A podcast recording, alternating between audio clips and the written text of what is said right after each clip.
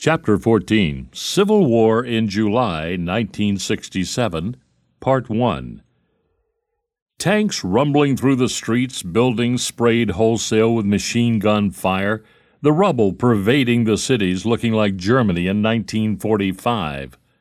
Compulsory curfews and blockades imposed.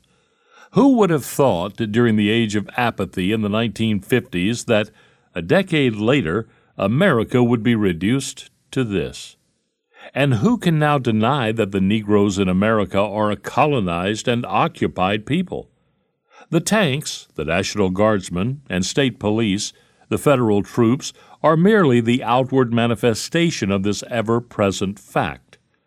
Ask yourself if a white neighborhood were rioting and looting, would buildings be pulverized en masse by state and federal troops, wounding and killing thousands of innocent people? Would curfews be imposed and streets blockaded?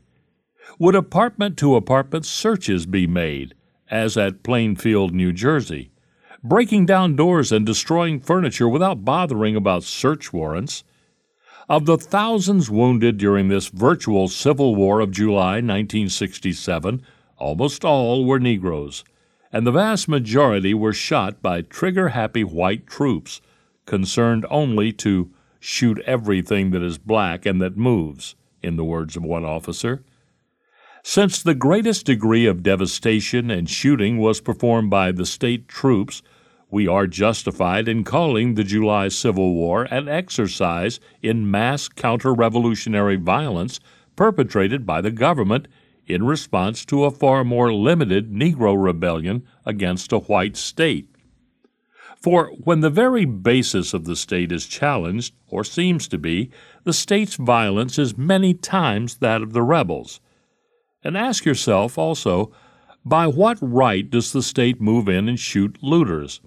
Surely looting cannot be condoned, but capital punishment for looting, which is what shooting amounts to, is just as criminal and unjustifiable.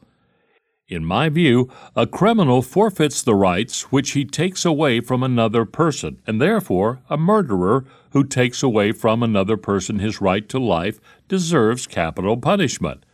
But surely, and by any known moral standards, capital punishment for mere robbery is so far excessive a punishment that it, in turn, amounts to criminal murder of the victim. We all revile the days of pre industrial revolution Britain when petty thieves were executed. Are we to return to that brutality now? Perhaps the most incredible aspect of the July warfare was the decree of the mayor of Milwaukee, one that was universally applauded, forcing everyone off the streets. This, to be sure, ended the riot, but what did it do to the liberty of everyone in Milwaukee? Can we tolerate a country where no one is allowed on the streets because someone might commit a crime? The mayor only ended rioting in Milwaukee by turning that city into one vast jailhouse, and free men cannot tolerate this sort of action. If the Negroes in America are indeed an occupied and colonized people, then we must give serious consideration to a solution which, baldly stated, seems absurd and ridiculous the partitioning of the United States into white and Negro nations. This solution will be explored in future columns.